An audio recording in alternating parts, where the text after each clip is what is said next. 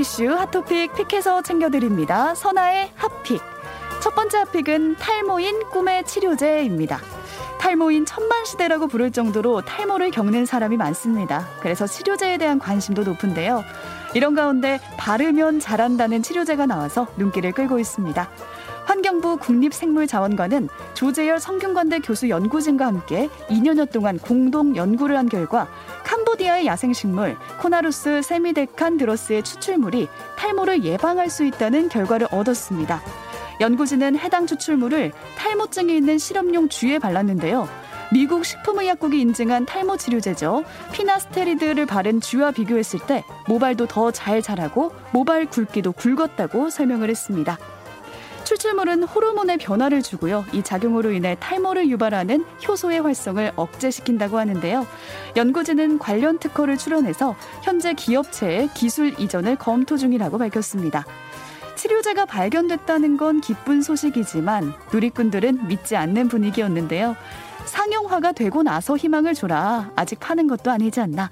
맨날 치료제 찾았다는 기사 20년째다. 라는 비난의 댓글도 보였습니다.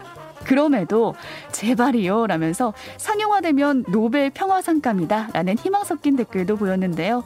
다음엔 치료제가 판매된다는 기사 전해드리고 싶습니다.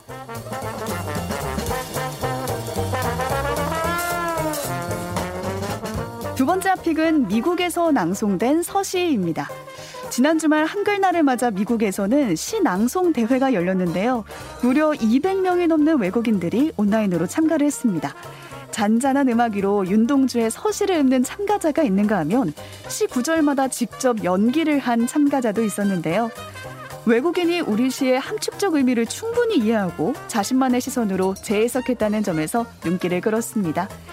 특히 우크라이나계 미국인 참가자는 한영훈의 님의 침묵을 난송하면서 자신의 조국, 조국이 떠올랐다라고 말하기도 했는데요. 우리나라에서도 이 님은 해석하기에 따라 조국으로 이해되는 만큼 외국인 힘에도 우리 시를 제대로 감상하고 낭송하고 있다는 걸 알 수 있었습니다. 참가자들은 한국인의 정서와 감정을 공유하는 소중한 시간이었다고 소감을 밝혔는데요. 누리꾼들은 이런 행사가 계속 열렸으면 좋겠다. 한글은 세계에서 가장 과학적이고 아름다운 언어다라는 반응 보였습니다.